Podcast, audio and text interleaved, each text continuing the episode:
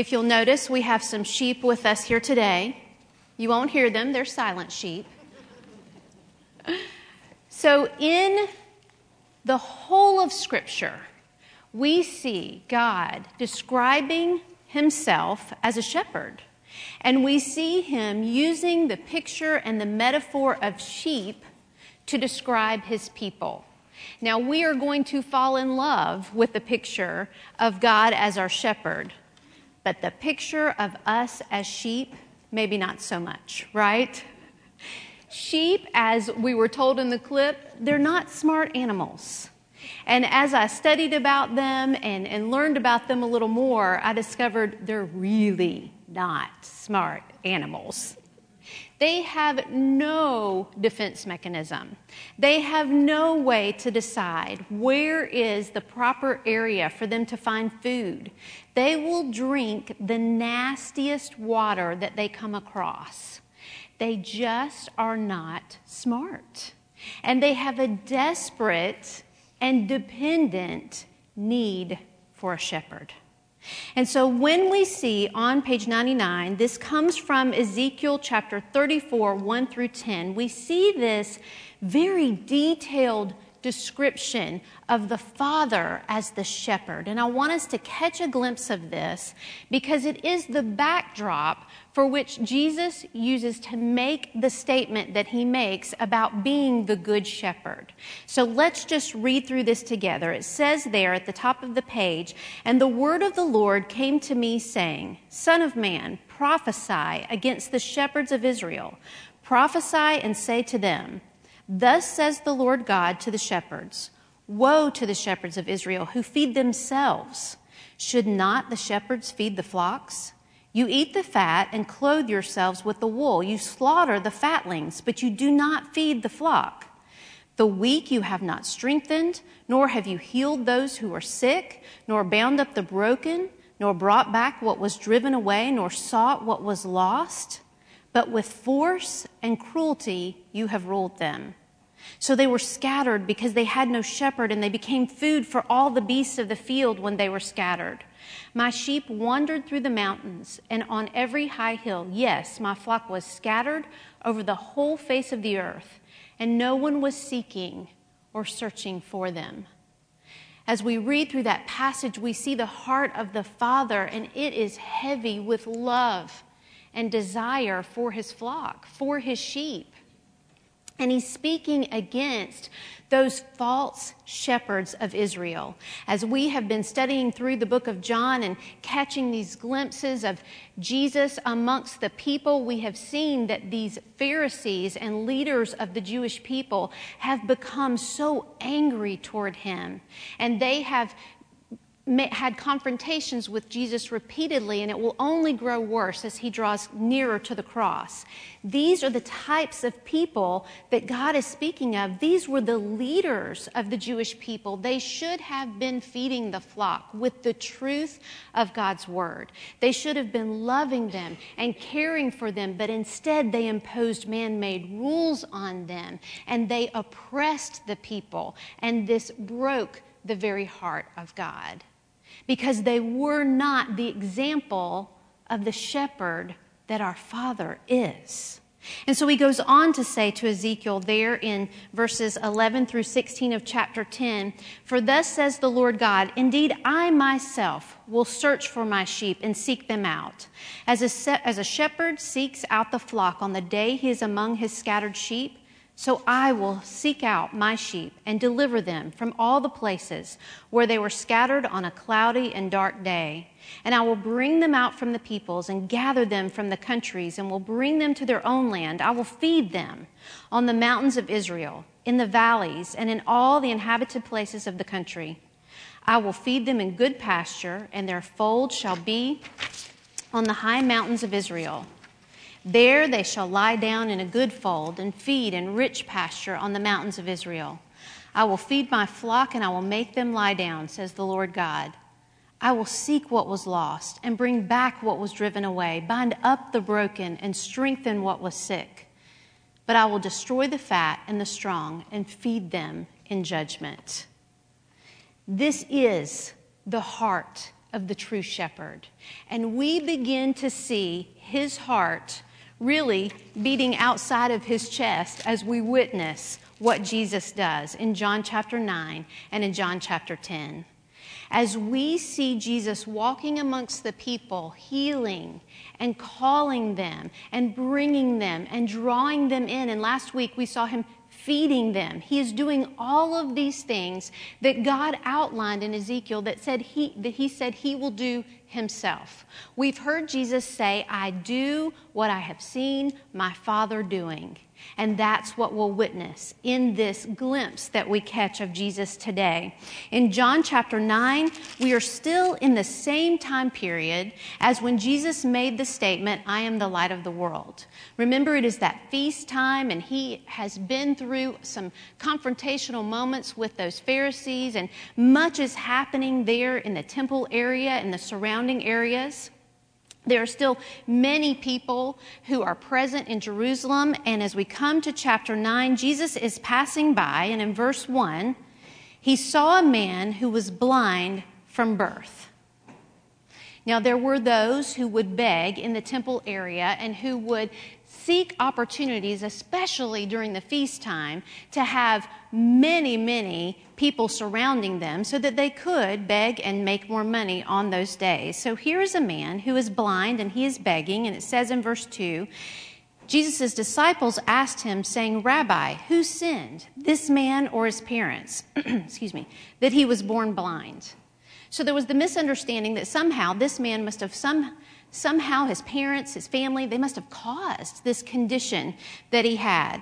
And Jesus speaks to this. He says, neither this man nor his parents sinned, but that the works of God should be revealed in him.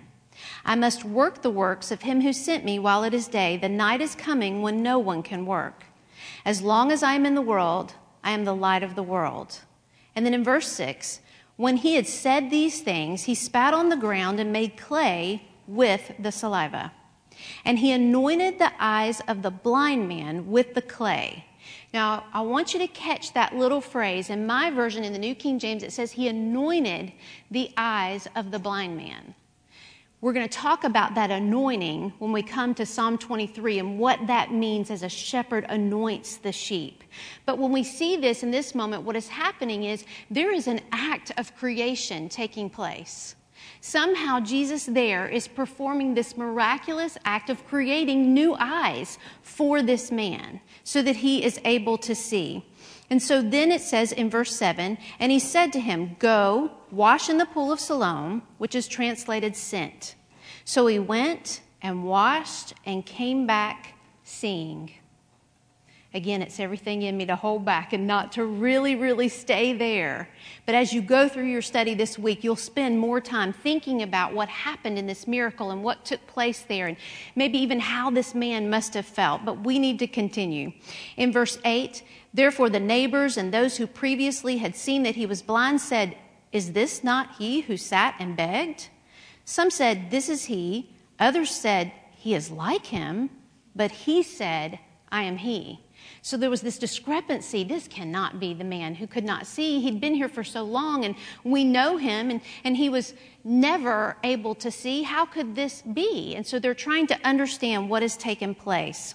And there in verse 10, so they begin to ask, how were your eyes opened? He answered and said, a man called Jesus made clay and anointed my eyes and said to me, go to the pool of Siloam and wash. So I went and washed, and I received sight. Then they said to him, where is he? He said, I do not know. They brought him who was formerly blind to the Pharisees. Now it was a Sabbath when Jesus made the clay and opened his eyes. Then the Pharisees also asked him again how he had received his sight. He said to them, he put clay on my eyes, and I washed, and I see. Therefore, some of the Pharisees said, this man is not from God, because he does not keep the Sabbath. Who cares that a miracle had just occurred right in front of them? What we really need to be concerned about is he didn't keep our law, and he did this on the Sabbath, right? And so you see right there this picture of oppression that these leaders have over their people, instead of rejoicing that one of those under their leadership was just given this miraculous healing, they focused on the man-made rule that was broken by Jesus. Others said, "How can a man who is a sinner do such signs?" And there was a division among them. They begin to question the blind man, and then they bring in his parents, and they begin to question them. And his parents, because they were fearful of a new law that had been made that said if anyone says that they believe in Jesus as the Messiah, they will be put out of the synagogue. They turned the Pharisees back to their son, and they said, "He's of age, just ask him, deal with him." They did not want to be involved. And so then we come down to verse 27, as the Pharisees and the leaders are questioning him again, and they say to him, "How did he open your eyes? How did this happen?" In verse 27, he says, "I told you already and you did not listen. Why do you want to hear it again? Do you also want to become his disciples?" I love that. They didn't love it so much. Then they reviled him and said, "You were his disciple, but we are Moses' disciples, and we know that God spoke to Moses. As for this fellow, we do not know where he is from." And then I love what happens next, and you'll dip deeper into it in your study. There in verse 30, the man answered and said to them, "Why, this is a marvelous thing that you do not know where he is from, yet he has opened my eyes. Now we know that God does not hear sinners, but if anyone is a worshiper of God and does his will, he hears him. Since the world began, it has been unheard of that anyone opened the eyes of one who was born blind. If this man were not from God, he could do nothing." And so what he's explaining to them is, listen, this has never been heard of, and he's right. In the Old Testament, we do not have a record of anyone who was born blind being made to see. Jesus had done something completely new. And this man was recognizing, oh, he must be more than what we think he is. And so as the story goes on, the Pharisees are angry, the leaders are angry, and they cast him out of the synagogue. And that is heartbreaking, because here is a man who had been an outcast for his whole life. He'd been left to beg and not a part of anything or of anyone, and really his own family. As you walk through those verses, we see that they did not rally to him. They did not stand up for him. And here he was having his first opportunity that he could come in and he could be a part of the synagogue. And yet, because of what he knew about Jesus, what he thought about Jesus, and what he began to believe about Jesus, they threw him out. But go back in your mind to what we read about what God said he will do as the Good Shepherd, and watch what Jesus does next. There in verse 35, Jesus heard that they had cast him out, and when he had found him, he said to him, "Do you believe in the Son of God?" He answered and said, "Who is he, Lord, that I may believe in him?" And Jesus said to him, "You have both seen him, and it is he who is talking with you." In verse 38, then he said, "Lord, I believe," and he worshiped him. And it goes on there to this discussion again between the Pharisees and Jesus. But I wanted us to stop for just a moment to see exactly what God said about himself as the Good Shepherd is what we see in his Son. He came to seek him, the one who had been cast out, and he brought him in to the fold of God. He gave him the truth, and the truth set him free, and the truth brought him in, and he became a sheep of the Good Shepherd, Jesus Christ. And so as we walk through these different passages and we see this constant tension between the people, we don't want to miss the beauty of what is taking place. It's not just the miracle. It's not just the healing, and that is incredible, but it is the salvation of the souls that are taking place and the fold that is being brought together as this new sheep is brought in. And then we jump to chapter 10, and Jesus begins to speak about what is going on here, what is taking place here. He says, Most assuredly, I say to you, he who does not enter the sheepfold by the door, but climbs up some other way, the same is a thief and a robber. But he who enters by the door is the shepherd of the sheep. To him the doorkeeper opens, and the sheep hear his voice, and he calls his own sheep by name and leads them out. And when he brings out his own sheep, he goes before them, and the sheep follow him, for they know his voice. Yet they will by no means follow a stranger, but will flee from him, for they do not know the voice of strangers. Jesus used this illustration, but they did not understand the things which he spoke to them.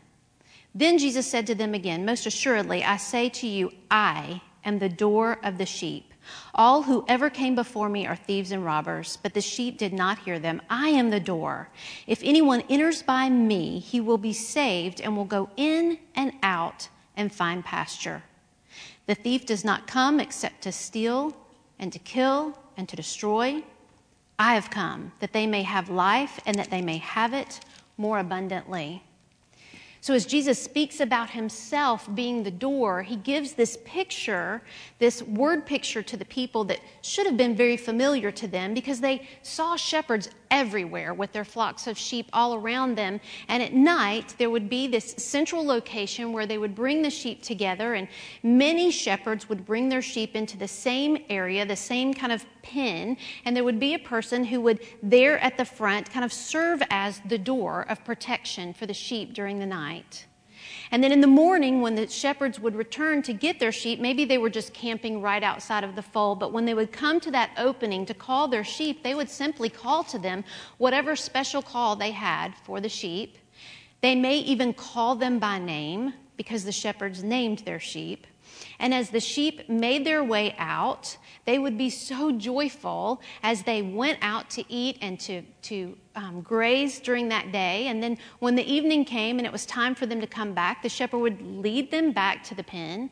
They would come in together. They would all kind of mix in there.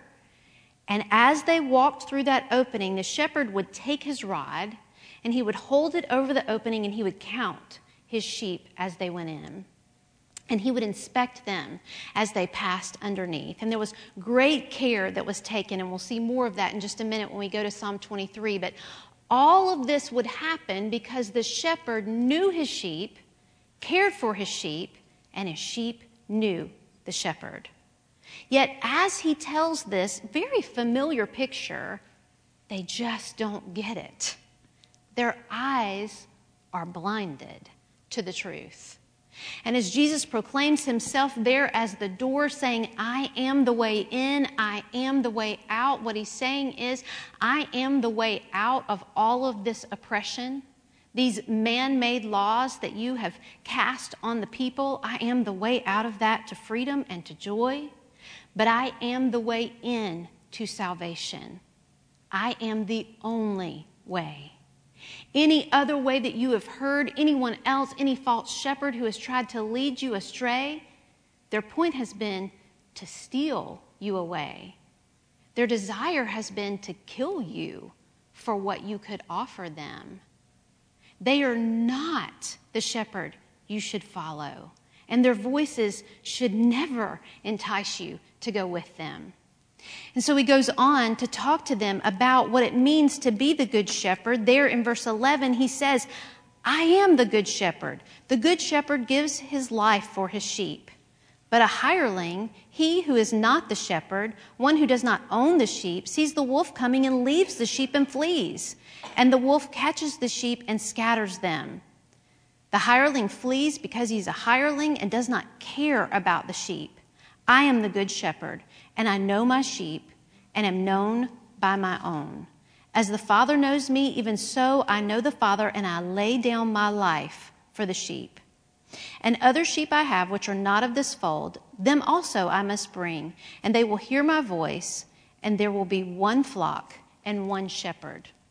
This is that Old Testament picture that God had presented in Ezekiel. He talks about there being this one shepherd and this one fold. And what he's talking about there is the children of Israel, those who believe in Jesus as the Messiah, along with the Gentiles, who are those other sheep who will come and who will join in and become one fold.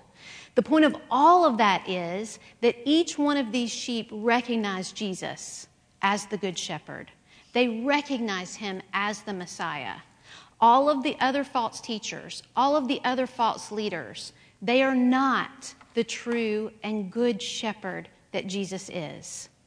And so in our minds, as we read through these passages, and as you'll spend much more time with them this week, we automatically go back to a very familiar chapter in Scripture, probably the most familiar chapter of all, back to Psalm 23. So I rushed through to get us there because I want us to dwell on Psalm 23 for a few moments to see, what does this Good Shepherd really look like? What does he do? How does he think? How does he care for his sheep?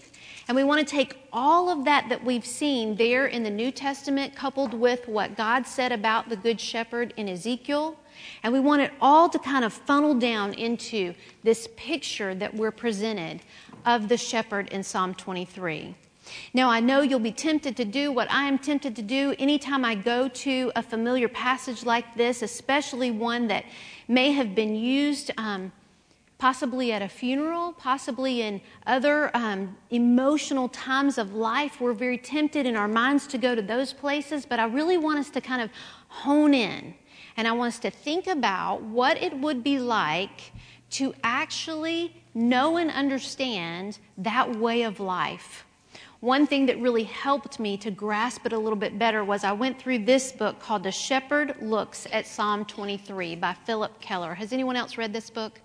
It's an older book, still easy to find on Amazon. I have a couple of copies if you'd like to look at one. But what he does, this is a man who has had many occupations.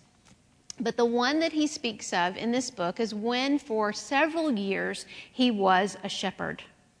And he goes through Psalm 23, and he takes each of those verses and explains what would really be happening behind the context of the passage. And he helps us to understand how a shepherd takes his sheep through a year in their life. And he says that Psalm 23 really is a picture of a shepherd dealing with his sheep over a period of a year. He talks about how the shepherd will go up and make a journey into the higher grounds for the summer, and they will spend their summers on higher ground where there is much good pasture. And he talks about the journey to get there and how difficult that is. And then he goes through that time of rest during the summer in those good pastures, and then he talks about having to come back down in the winter and return back to the homeland. It's a fascinating read. I wish we just had time to sit and read it all together, but we don't. So we'll jump into Psalm 23, if you'll turn there in your Bible, and we'll spend just a few minutes looking at this very familiar passage together. First, we come to that opening verse. The Lord is my shepherd, I shall not want, right?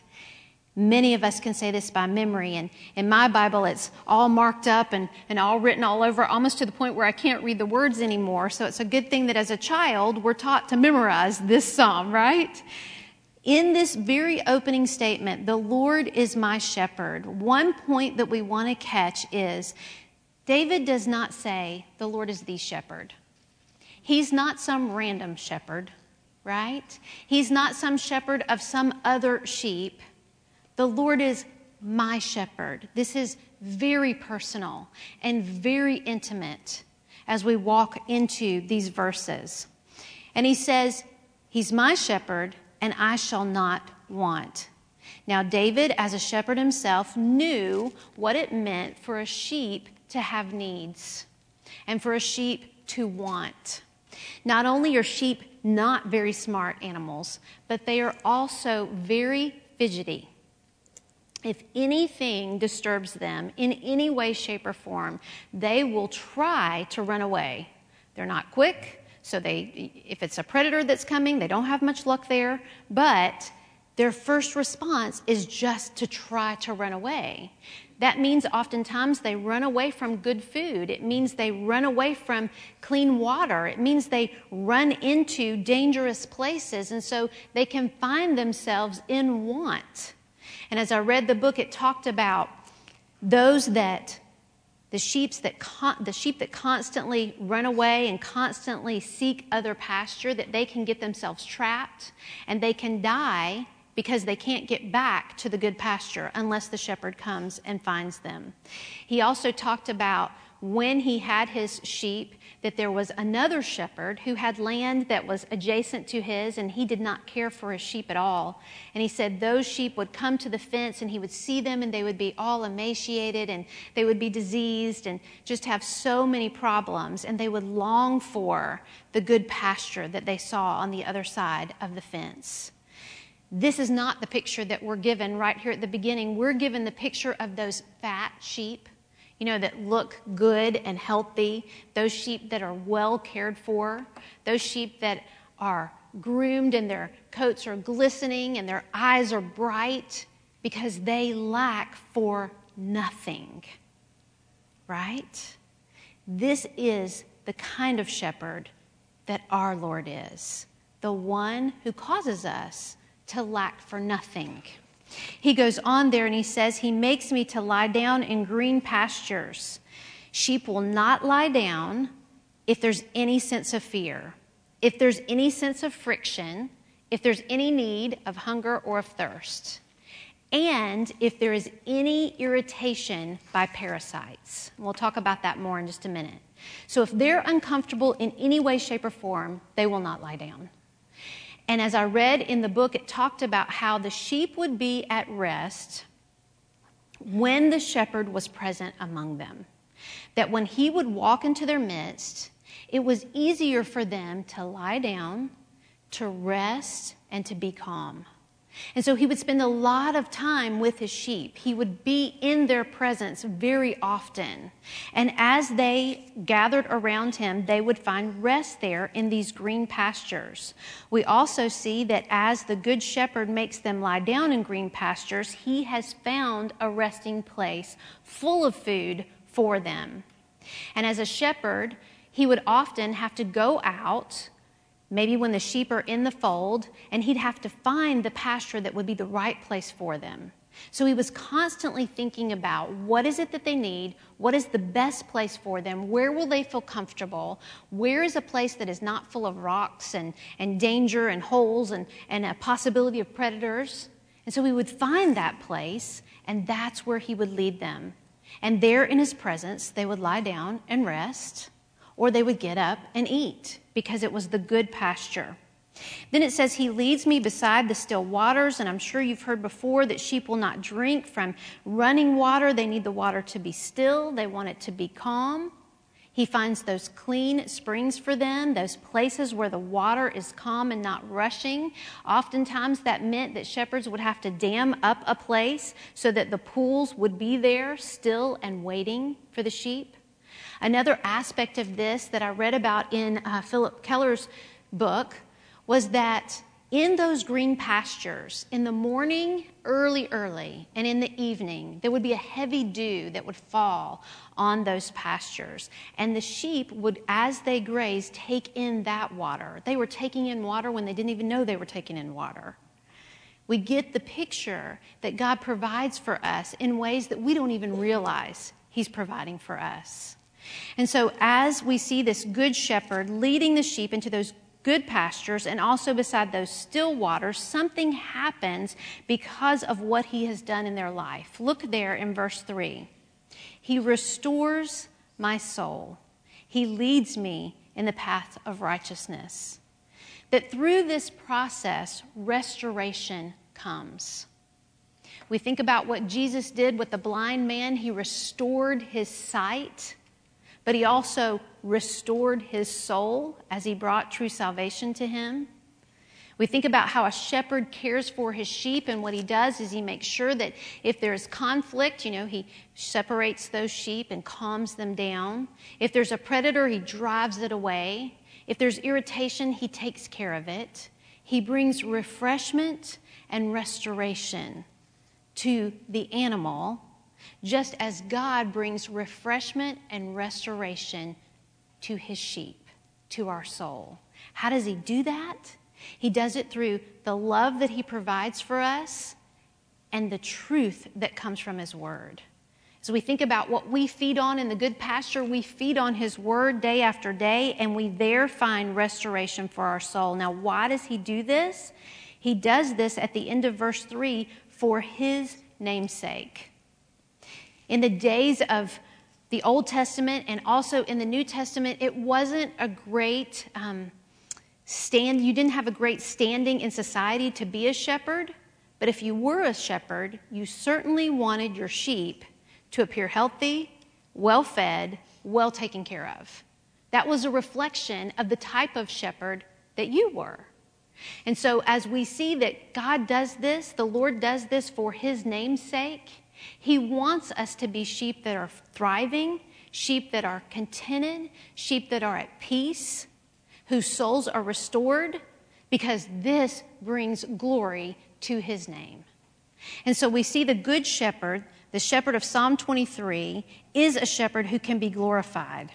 Then it says there in verse 4, this is the part that we don't like much, "Yea, though I walk through the valley of the shadow of death, I will fear no evil, for you are with me. Your rod and your staff, they comfort me."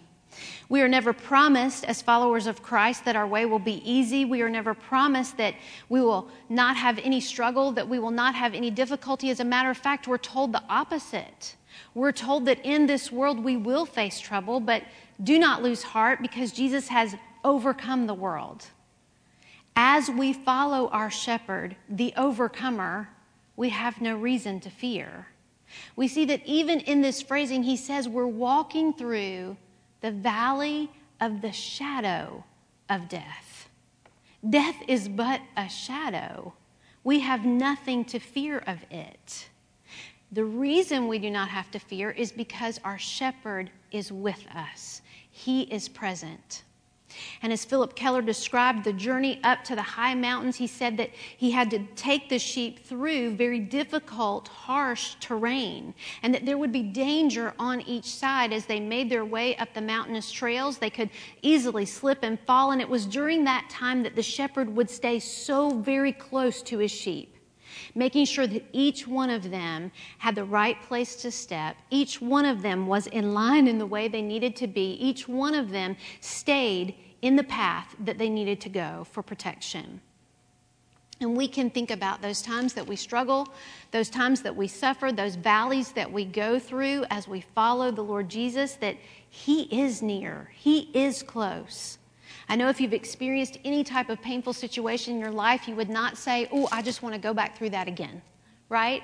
I'd like to make that journey again. No, none of us would say that. But so many times when we're on the other side of it, we say, "I wouldn't want to go through it again, but I would not trade the closeness of the Father," right? It is in those times the shepherd is very near to us, and this is what we see here in this picture.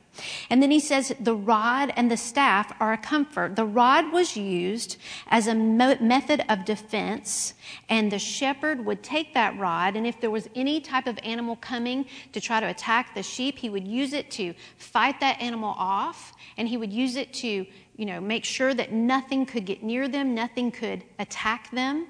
He also used that rod, as we talked about, as a counting line that he would have those sheep pass under it, and he would inspect them as they came through, making sure they had no injuries, nothing going on with them that they needed help with.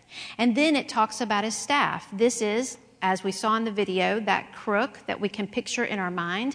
It was used to get at a sheep who had fallen, if it fallen into a spot where it could not get out, or if it was cast down, kind of turned over on its back and could not stand up and right itself. The shepherd would use that staff, turn it over, and grab the sheep and help him to safety. So as we see the shepherd walking with that rod and that staff, it brings great comfort. We know that we're protected. We know that he cares for us. We know that if anything happens, he will find us and he will bring us back. But also that rod is used for correction. There are times when a sheep runs and wants to get away from the group, and he would use that rod to throw at that sheep and maybe knock him off his feet a little.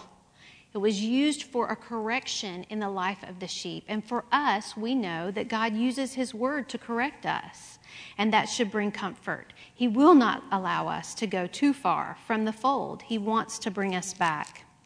And then it says, you prepare a table before me in the presence of my enemies. You anoint my head with oil. My cup runs over. Surely goodness and mercy shall follow me all the days of my life, and I will dwell in the house of the Lord forever. This last section really seems to draw in to an even more intimate picture that we have with the Father as he prepares a table in the presence of our enemies, meaning that even when we are in the midst of what we can consider to be our enemies, the enemy of this world, those things that seek to attack us or oppress us in this world, we need not fear. God will set a table for us. He will nourish us even in the presence of those enemies. And then as it speaks about anointing the head with oil, the way the shepherds would care for the sheep is when they passed under the rod and the shepherd began to inspect them, if there was any sight of parasites or bugs that were on the face of the sheep, that could cause horrible danger in the lives of those sheep. They could become so agitated and so upset about having those bugs on their face that they could literally drive themselves to death because they would begin to bang their heads and hit their heads on the ground and run wild and do crazy things because of the frustration of having this irritation on their face. And then it could lead to infection and other horrible things that we will not talk about right here, right now, because it's really gross. But what we need to know is this, that as the shepherd began to inspect the sheep for these types of bugs, you see there in the picture, they've got all that wool coming down. He would begin to lift that wool and look deeply into their eyes and into their nose and in their mouth and all around their face. And then he would take oil and he would begin to rub it into the faces of each one of those animals, each one of those sheep individually. And as he did this, it would bring a soothing ointment to their skin, but also a protection from those bugs and irritants. And as we see the intimacy in this picture, this is when you can picture the shepherd holding that little sheep's face so close to his own to see, is there anything wrong? Is there anything you need? Is there anything I need to do for you? And then he would take his hands and he would begin to rub that oil and just massage it into their face, bringing refreshment and rest and peace. And we see that picture here at the end of this psalm.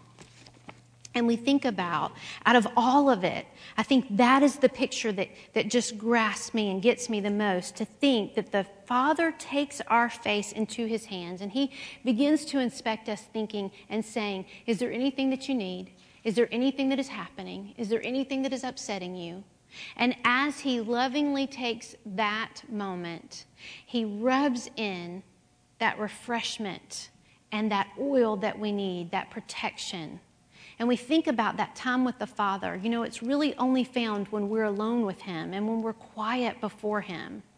And so many times we find ourselves running like skittish sheep all around, trying to solve our problems ourselves or trying to take care of ourselves, when actually, if we'll just stop and let the Father minister to us as the Good Shepherd does, we'll find that he has everything we could possibly want and need and desire, so much so that our cup will overflow, we'll experience goodness and mercy, and we'll know that we have nothing to fear on this earth, because there is coming a day when we will dwell in his house forever and forever and forever. That is the picture of the Good Shepherd.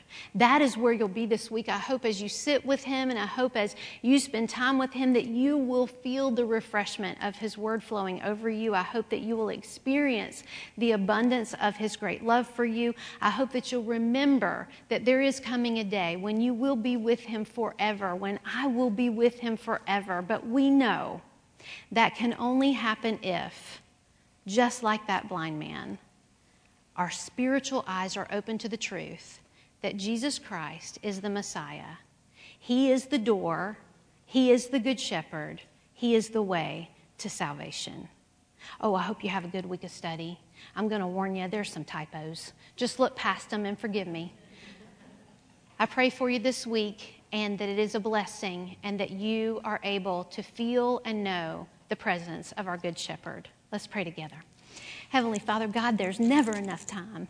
I just feel like, Lord, that we could sit in your presence forever, for the rest of this day certainly, and we could learn and grow and hear how you minister to us. And we are so very thankful. But God, we don't look at this passage only to see the benefits for us. We look at it to know this is who you are. God, you don't have to be this way, but you are, and we are thankful. We are thankful that you love us with a tenderness, with a gentleness. God, that you bring restoration to our souls, that you open our blind eyes, that you protect us. And God, that your desire is that we would be contented sheep who are at peace and who are at rest, so that others could look in and say, I want to follow that shepherd. I want to know him. Lord, let that be so. We pray if there are those in our lives today that do not know you, but they do know us, that our lives will point to you, God, and we'll be able to share with those who need to know you. This is the way to the shepherd. God, thank you for your love for us. Thank you for your grace and your mercy and your goodness. In Jesus' name we pray. Amen.